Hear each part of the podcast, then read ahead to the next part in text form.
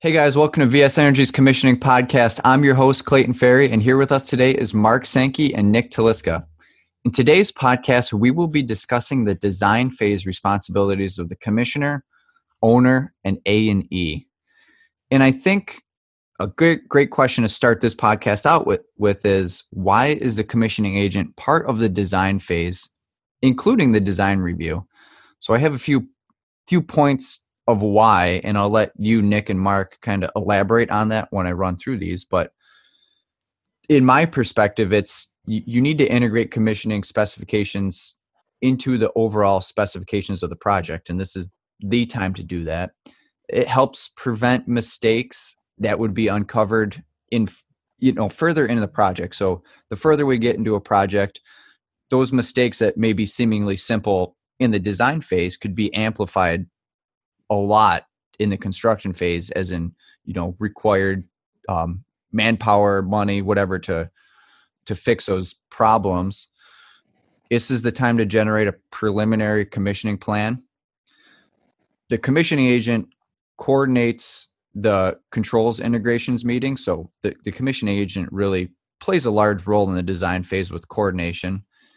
And as we talked about in our previous podcast, the OPR is extremely important. In this in this phase, again, the commissioning agent um, ensures the design is in accordance with the OPR. So those are really the few points of my perspective of why you know the commissioning agent is plays a large role in the design phase. And I didn't know if Nick or Mark, you guys had anything you want to add to that or elaborate on. I'll start off and just say that I mean all the all the items you talked about, Clayton, have to do from my perspective with the continuity of the project and making sure that as you go from that initial phase all the way to when you know everybody's saying it's done, there is a an eye on what the end goals were to start with. And like I said before, the number one reason from what I see why projects fail on so many dimensions is uh a, a decoupling of some sort from uh, between the problem and the solution that was intended to fix the problem.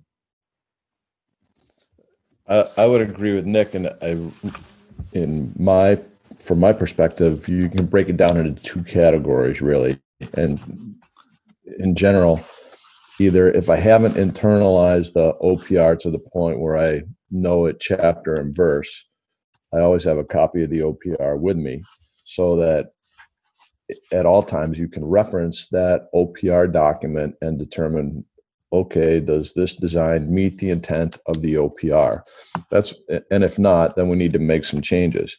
The other kind of error that you can you can uncover is the designer has an understanding of the OPR but for whatever reason the design as as constructed doesn't meet the intent. So one is, oh, we just forgot about a critical component of the OPR, and and the second part is, for whatever reason, either equipment sizing or building envelope doesn't meet the intent of the OPR and has to be remedied remedied from a a um, design perspective.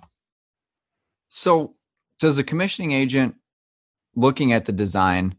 Focus say you know we're commissioning we're talking about commissioning hvac systems right? So do they primarily just put their focus into the design of the mechanical systems per se and the building management system? Or as we talked about before when you write the opr you really encompass the entirety of the project as as the the commissioning agent writing the opr do you look at the entirety of the design? In general if if you're commissioning a building, it's all of the building envelope, electrical, mechanical, lighting, plumbing, uh, all of the entire building. So if there is deviation, the CA or commissioning authority needs to be able to identify all of that. In the Northeast, for instance, is there sufficient snow load capacity on the roof? Have we made accommodation for a vestibule or entryway to be able to let people, you know, not bring snow and salt into the main facility? Is the building cleanable? Is, is uh, all those things that should be captured in the OPR for a new building.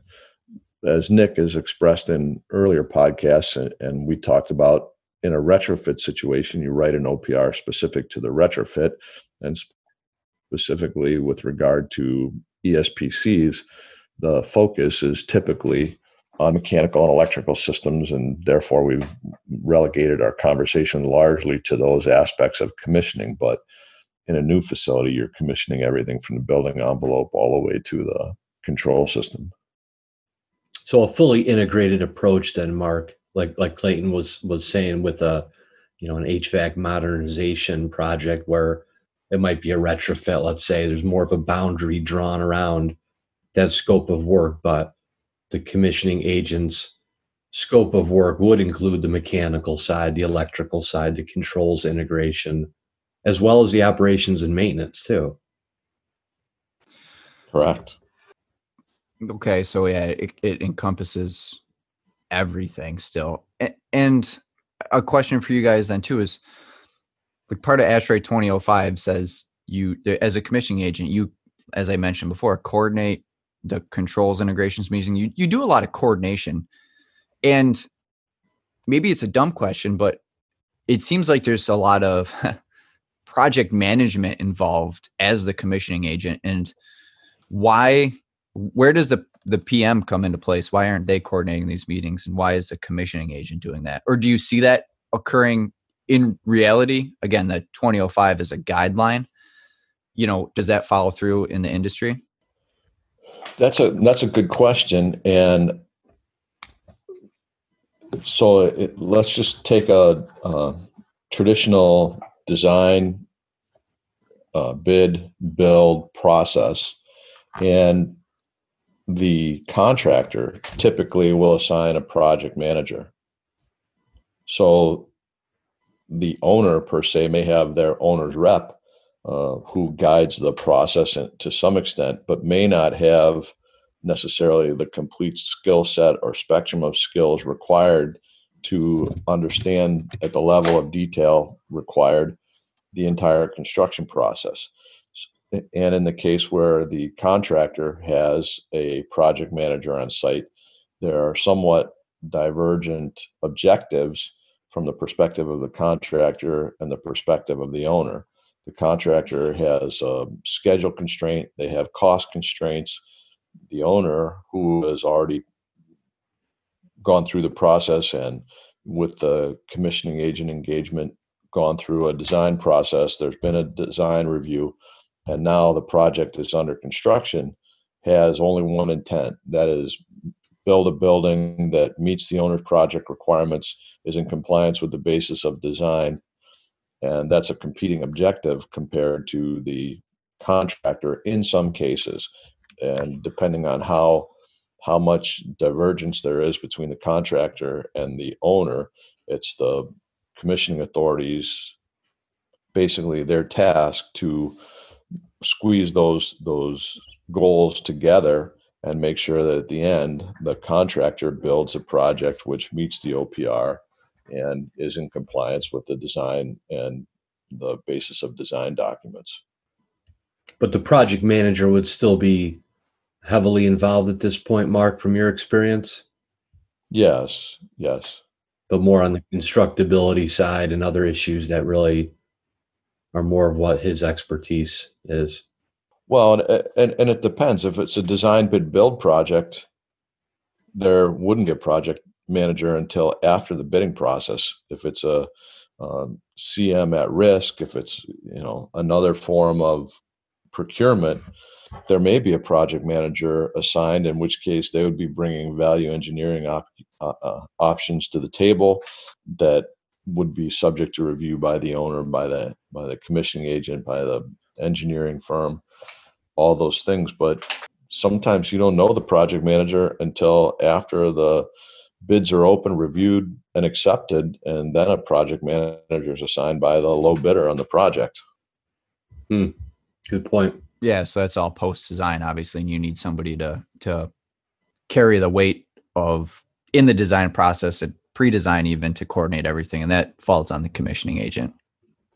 Correct. I mean, typically, owners have many other jobs to do versus mind the construction of the building. Right. So th- then it falls to the commissioning authority, commissioning agent.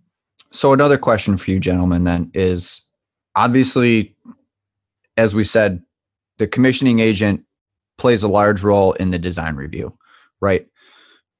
How and maybe from I'm asking from your experience how often is there where do you draw the line?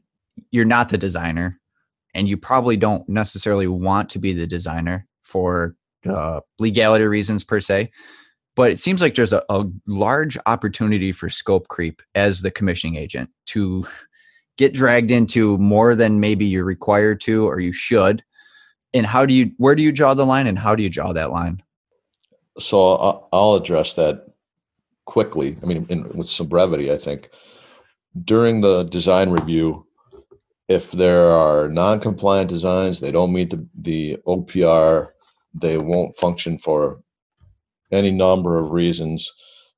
It's a simple response, you know, this this doesn't work and here's why. And basically don't offer it's not the and in fact ASHRAE 2005 speaks to this that the commissioning entity should not be part of the design team period uh, they shouldn't be either employed by the design team or subcontracted by the design team or employed by the contractor or subcontracted by the contractor. They work work for the owner.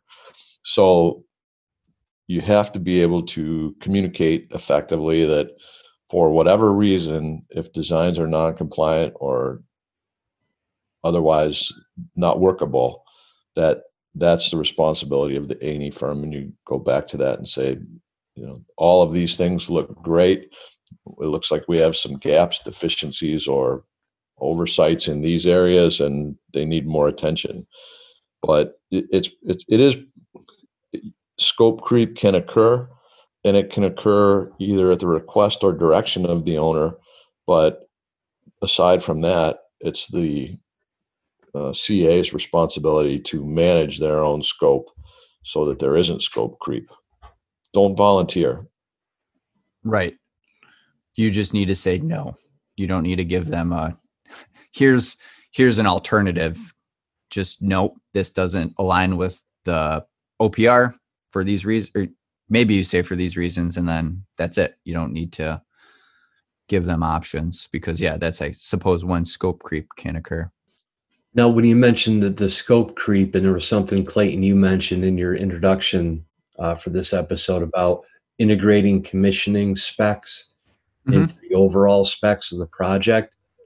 And maybe, Mark, I was interested in some of the things maybe you could share. What would be some commissioning type spec uh, specifications that maybe wouldn't be in the original design specs? I mean, other than the act of actually performing commissioning, but what other type of language would a commissioning authority want to see in there? So what when asked to provide specs or when we provide specs for projects, it's it's relatively simple in terms of first there's the physical component.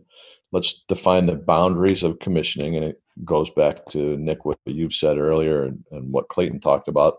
Let's define the systems and or the boundaries that the project will have. So it might be mechanical, electrical, plumbing, fire protection, fire alarm, other signaling systems or specialty systems, building envelope, whatever it is. Let's define the boundaries and then define the process. And we typically uh, refer to ASHRAE 2005 as the process guideline. And from there, if there are specific systems that we think require additional attention, give some boundaries for the pre-functional test requirements and the functional tests. So, some specificity to how the functional tests need to be performed and recorded and what the performance characteristics are that need to be met. But really, the two major things we want to talk about are the boundaries of commissioning and then reference, incorporate by reference the ASHRAE 2005 guideline. When you say boundaries of commissioning, you're the commissioning agent. So, why do you need to put you do you put that in the spec to I don't want to say protect, but kind of just clarify what your expectations are for you to do. You know what I'm trying to get at? Like, if you're already the commissioning agent and you know what you're going to do, why do you need to put information in the specification? Well, you need to you need to clarify it for the owner, and especially that you, you need to put that in the specification on a retrofit project because otherwise the scope creep becomes scope scope creep potential just goes on and on. Right. It, it you have to stop at some point where okay we're connected to an older mechanical, electrical, plumbing system. And if for some reason everything up to the point of that connection works, and during commissioning and functional testing, everything's proven to be working up to the point where it connects to an old system outside the boundaries of commissioning, sure, we can, can carry that on, but you can't by contract make that a requirement of commissioning because you could be commissioning far more than is even in the base project. Well, and a good point about, I think, defining the boundaries is that it does, especially when we're talking about being involved early in the process, that it does help focus, I guess, the mind on really what is the uh, the areas that we're impacting and what are the ultimate goals. And I guess if you contrast that with coming in during construction or after construction, I think that's very, it can be very limiting to define the boundaries then, as opposed to being involved with the design team up front as far as working towards a, a successful project in the end. Agreed. Yep, that makes sense. And and then obviously it allows the the contractors to understand what what they, you know, I don't it's not I don't know how to word it the best, but everyone just has a full understanding of the the entirety of the project, what the expectations are for each entity, clarifies everything. Seems so that well, makes uh, sense. Uh, Nick, you have plenty of experience with federal government, et cetera, and just take for example, we start to commission a system that adds we we add new load onto a chill water plant and all of a sudden, hey, the chilled water plant is out of gas. We're out of tonnage. What would happen? Well, the contractor, the contracting officer gets a notice that there's unexpected existing conditions and there needs to be a mod that addresses that, which takes it way outside the scope of the existing contract and either they remedy it or they accept the situation as it is until such time as a capital project or emergency repair can be funded. So I think I'm going to switch gears a little bit and move. I don't know if you want to call it in the next step of the design phase, but I reading through ASHRAE 2005, I, I found this interesting. That guideline actually states that a the commissioning agent has involvement in the basis of design generation, and the way it looks and the way I read it is the commissioning agent actually submits the format of the basis of design to the designers. So that I found interesting that the commissioning agent is the one that says this is here's your guideline for the basis of design. Again, just asking as 2005 is a guideline and not a requirement. Is that something that you guys follow through with in industry or you see in industry when you you are the commissioning agent? Well, the, when we say the format I think that really speaks to definition of the boundaries more than anything else. Okay. The, so the basis of design is basically the document that gives verbal credence to the methods and equipment in the design. So depending on the level of detail that you would expect from the designer and where the project boundaries stop, those are really the two things that are included in the outline and format that is requested for the BOD. Okay, so you're not necessarily giving them a, a Word document with here's a you know here's a fill in the blank section for this one, this one, this one for your BOD. You're just you're kind of giving more guidelines and expectations as opposed to you know here's your format. Like I would, pre, you know, think it would be again a Word document with fill in the blank stuff, and that's not the case. Well, I don't see anything wrong with that necessarily. Not that that exact form needs to be filled in, but in a lot of the ways, this goes to setting the expectations of, you know, this this is the content and level of detail, you know, that that we're going after in, in a basis of design document. So I think it could be very helpful, but if you work with experienced firms that are that firms that have experience working with the commissioning authority, then they probably have an idea of what the, the BOD is going after. But right, I think forms and templates are can be very beneficial to show someone. And you kind of lead me into my next question, actually, Nick.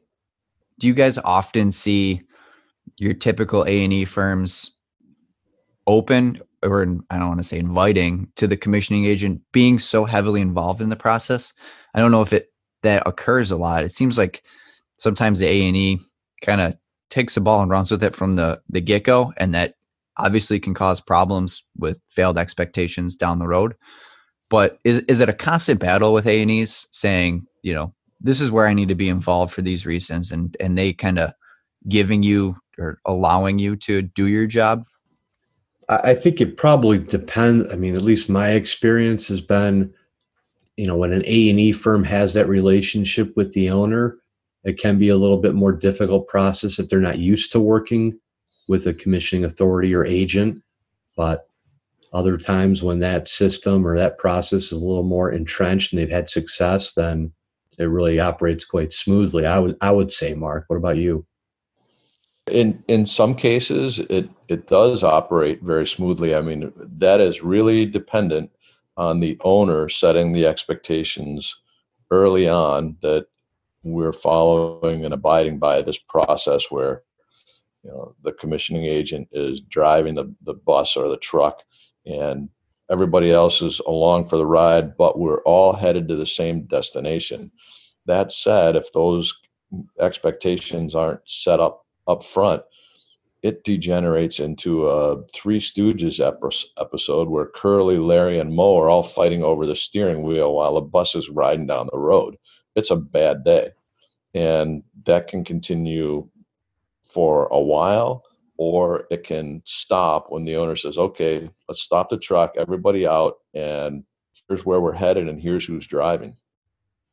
I think that's a real good point about the the owner's involvement in championing the role of a commissioning authority in the project, I don't think can be understated as far as how that helps the, I guess, the whole team come together, like you said, in pursuing one ultimate goal or a set of goals, but ideally, everybody understanding that to get the quality we want of this project, everybody involved needs to take the proper responsibility. And a lot of times that's what the commissioning authority is helping to formalize is what is everybody's role in this project. And i can imagine you know we're talking about the design phase in this episode but the later the commissioning agent becomes involved in the process the harder that is to allow the commissioning agent to uh, do their job necessarily but there's probably a little bit more struggle and trust involved from the the other stakeholders and players if a commissioning agent gets involved later in the project. Yeah, no, I, I couldn't agree more. I mean, that sends a lot of signals in itself that you know this this particular team, let's say the commissioning team, you know, we didn't see the importance of having them involved early, but we're going to bring them in now. Yeah, that that can you know create some some friction that needs to be worked through. I mean, not unworkable, but definitely smoother if you approach this mindset or have this mindset from the start. I agree with that, and I think that there's you have to draw some distinction because th- there are specifications that occur, and we talked in, about this in earlier podcasts that the commissioning spec could be as simple as commission the project. Period. So there's commissioning that's performed with an intended purpose to improve the performance of the building, to improve the constructability of the design, to improve the performance of the design and the building overall. And then there's commissioning that occurs purely for the optics and semantics of maintaining commissioning on a project. We commissioned a project a couple of years ago for a power plant, no less, and gave them an original proposal. Uh, it was a, it was a lot of money, and uh, it included a boiler MACT study, minimum acceptable control technology, and they said that's too much money. Said, well, that's what it's going to cost. Well, here's what we really need. We need a commissioning report that says everything works okay and the controls are calibrated. Well, that's not a commissioning report. So we ended up doing basically a partial commissioning that showed and found some serious issues with the operation. And this is a big plant, a million pounds an hour of 600 psi steam, big plant that found some serious issues that made it very difficult for it to pass its minimum acceptable controls technology. But their intent was not necessarily to have the the system commissioned because they were of the mindset that they knew exactly what they were doing and how it should be done and things were running the way they're supposed to be. But to meet a uh, regulatory requirement which was very non-specific in terms of the actual commissioning process. So you have to draw that distinction. Is it being done just for the optics to say that we had the building commissioned and check the box on a form required by a government or other regulatory agency, or is it being done with the intended purpose of improving the overall building performance, improving the constructability, and improving the conditions inside the building for the occupants? That's a great point, and actually, that's that that will lead into a question that I'll ask in a, a little bit later in this podcast. But uh, again, another question for you guys is in the design phase as the commissioning agent, I want to word this right, but is there a lot of like what's the involvement like? And obviously it changes from job to job and magnitude and scope. But is there a lot of back and forth between your AE and your and the commissioning agent in the design phase? Is the I don't want to I want to paint a picture. Is the is the commissioning agent and the A and E, you know, are they sitting at a, a a round table working through problems, or is this a lot of paper tossing back and forth with emails? I know it can mm. vary probably. What do you guys prefer? Get, kind of paint me a picture of the, the process. You just painted it. Okay. The, both ends of the spectrum. Yep. um, the, it, it can be all the way from A&E's designing in a vacuum, basically with very little interaction until there are formal document reviews scheduled at maybe 30, 70, 90%. Right. All the way up to very frequent interactions, either by video conference, phone, or in person, with questions, concerns. And I, you know, we talked about this in the last podcast as well. It really comes down to establishing a trust factor with the owner with the A&E so that there is a true collaborative effort amongst the parties to achieve the common objective. Without that, you you get the uh, isolation between entities, and that can breed a uh, how do you want to basically sniping by by all parties. So commissioning in some cases happens because there needs to be somebody to blame when things go south. Well, we don't want to blame anything. We, we want everybody to high five at the end and say, This was a great job because we worked together as a team, because we were all qualified, capable, and collaborated.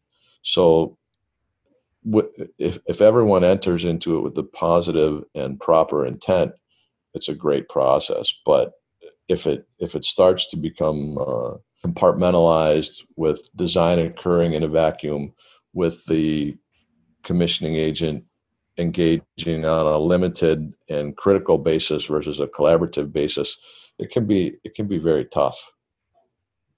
And I think that's an important point there that you know we talk about the commissioning authority being involved early and, and there's plenty of examples of that but maybe the relationships were more contentious contentious that, than they needed to be because the involvement and the team aspect of it and we're all working towards the same goal is really not set up from the beginning.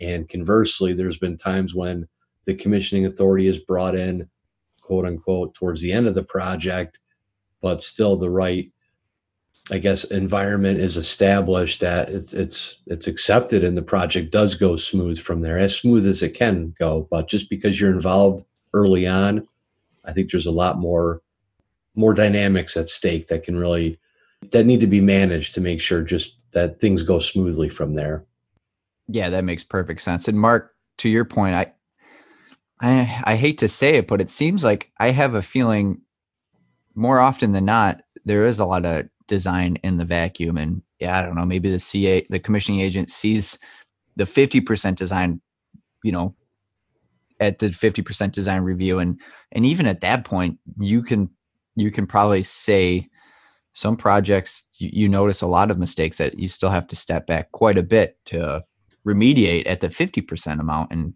some of that can be mitigated by being involved right from the get go and constantly communicating. I think the vacuum analogy happens, from my experience, quite a bit. um, well, I agree with that. And I, I think you're probably right. It happens more than it should happen. But think think back, and I, I can probably surmise the projects you're speaking about think back to those projects and how well written was the OPR or was there an OPR? Yeah, that's true. Written. Yep. And so there was no guideline that said the owner expects blah, blah, blah. And once we got to the 50% design review, it wasn't everybody sit down, let's pull out the OPR. At that point, we were negotiating an OPR that was only available inside the owner's head and had never been memorialized or documented in any way. And the owner was, well, I, I don't really want this. Well, it's because nobody took the time to write an OPR, put it in writing, circulate it, get agreement on it, and now we know what we're designing to. Right. So that yeah, you can't necessarily blame the A and E for not knowing. They need to under, have a full understanding of what they're designing to, or else yeah, you're not you're going to miss Otherwise, it's every a time. target, right? Yeah, yeah. So yeah, that makes sense too. There's a there's there's more responsibility than just the A and E doing what they need to do. It's uh, it starts from the beginning. Like as we've That's said right. in this episode and many before, the OPR is really the critical document that, and following that OPR makes everything run smoothly.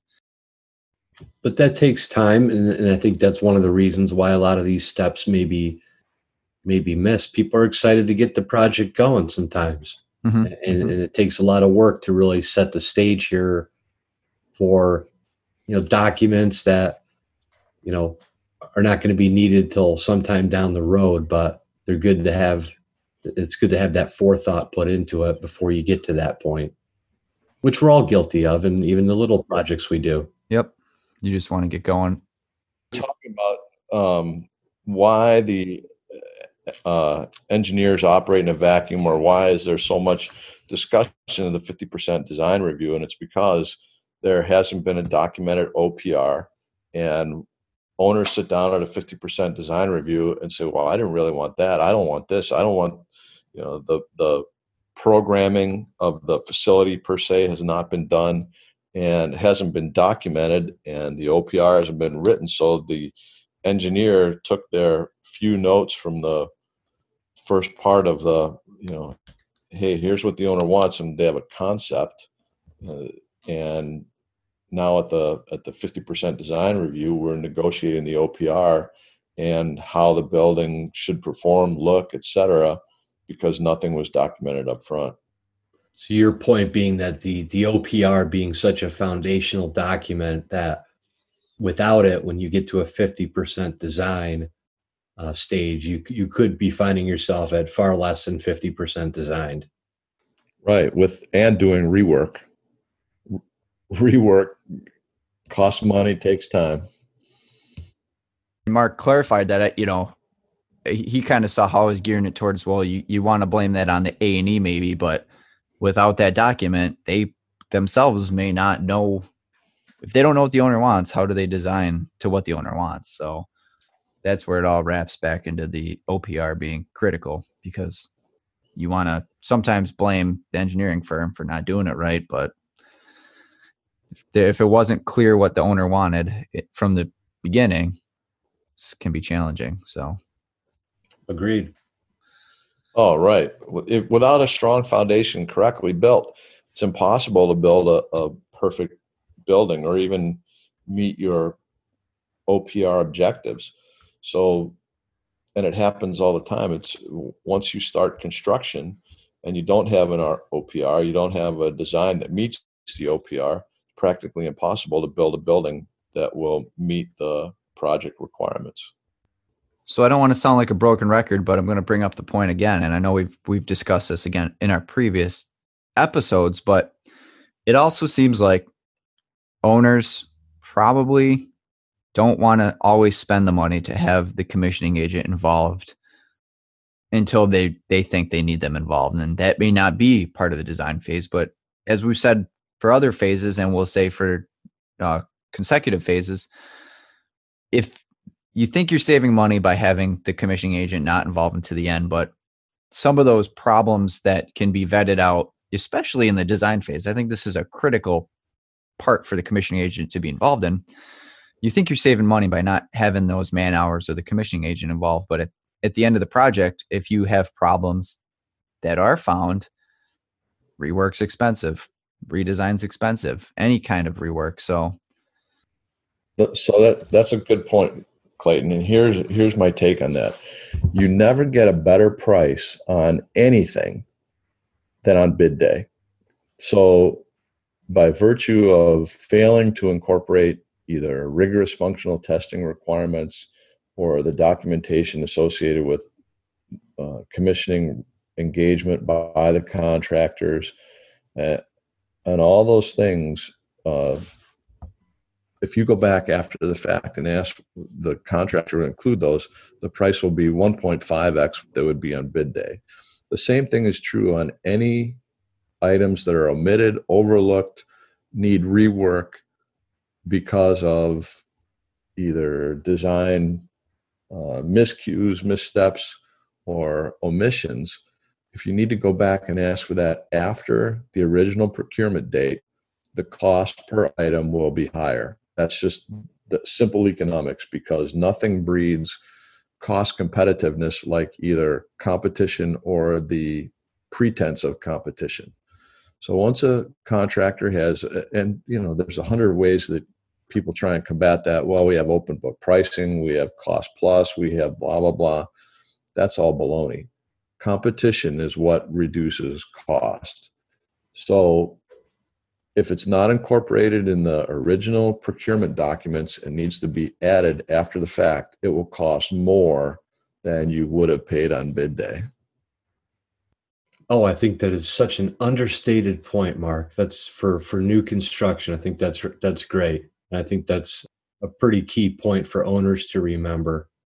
In general, commissioning agents have sufficient experience, they have uh, tenure in the industry to be able to assist A&E firms or provide guidance to A&E firms or just reminders about specifics that would like that should be incorporated to meet the OPR and by providing a very very complete set of documents on bid day you ultimately get better prices and reduced change orders. Yep. And I can imagine, you know, from what I've seen, you're not only paying for it not on bid day, so you're going to obviously be paying more as we discussed, but you probably already paid for something that then you don't need or don't want. So you're paying more for what you actually need, and you already paid for something, an aspect of it that you don't need. So it's oh, kind of a good double whammy, you know, at, at least from what I see on jobs. You've already done something and then you need to step back and say, oh, we actually, we didn't need that. We didn't need that cable run, wire run, and whatever installed anything. So you pay for it again, you pay for it twice, which obviously is expensive. So you're paying for something that to be installed that is what you don't want. That needs to be removed a new item needs to be installed, and all of that occurs at retail price or more than retail price. Yep, I agree completely. I wonder how different, uh, because at least from what I see with the you know more performance based projects, and they definitely follow more of a design build type of approach, where the installing contractor is ultimately the one responsible for the results, which are usually keyed in on terms of energy savings, dollar savings. So I think in the industry I work in a lot that maybe that if I was a contractor, I think I'd be more interested in having a commissioning authority on my team as opposed to if I was the owner. Because I think a lot of times in those situations, the owner just expects, well, we better get the savings that were promised to us, or you know, they have to do all the rework and they have to do everything to make us, you know, whole essentially. Well, as uh, you know, in the case of an ESPC, they, you know, have a tough job to start with. And obviously, they're working within a set of numbers that may or may not be conducive to adding in extras. Typically, not. So, if anything, you're looking for options in in in conjunction with the commissioning authority to reduce costs, increase performance, and really do value engineering. And when it's done right, I mean, that business model with a, a good commissioning agent is not a bad business model, but it has to be guided by some document. Again, the owner's project requirements. Fully agree. Yeah, guys, that makes perfect sense. You want to have the commissioning agent involved in the design phase to help mitigate problems that can arise down the road and it, it's money well spent up front to mark's point. And then mark just tell me a little bit about as part of the design phase why it's important to identify all the integrations and controls requirements clearly in the specifications and how that can prevent also issues down the road.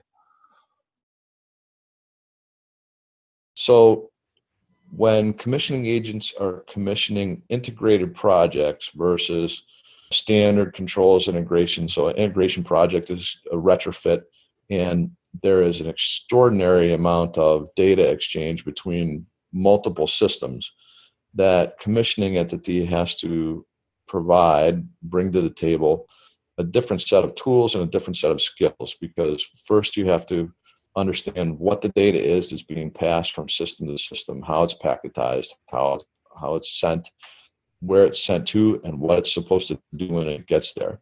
And that may include, okay, for instance, we're doing a large scale demand response system where the measurement of the demand takes place on one system.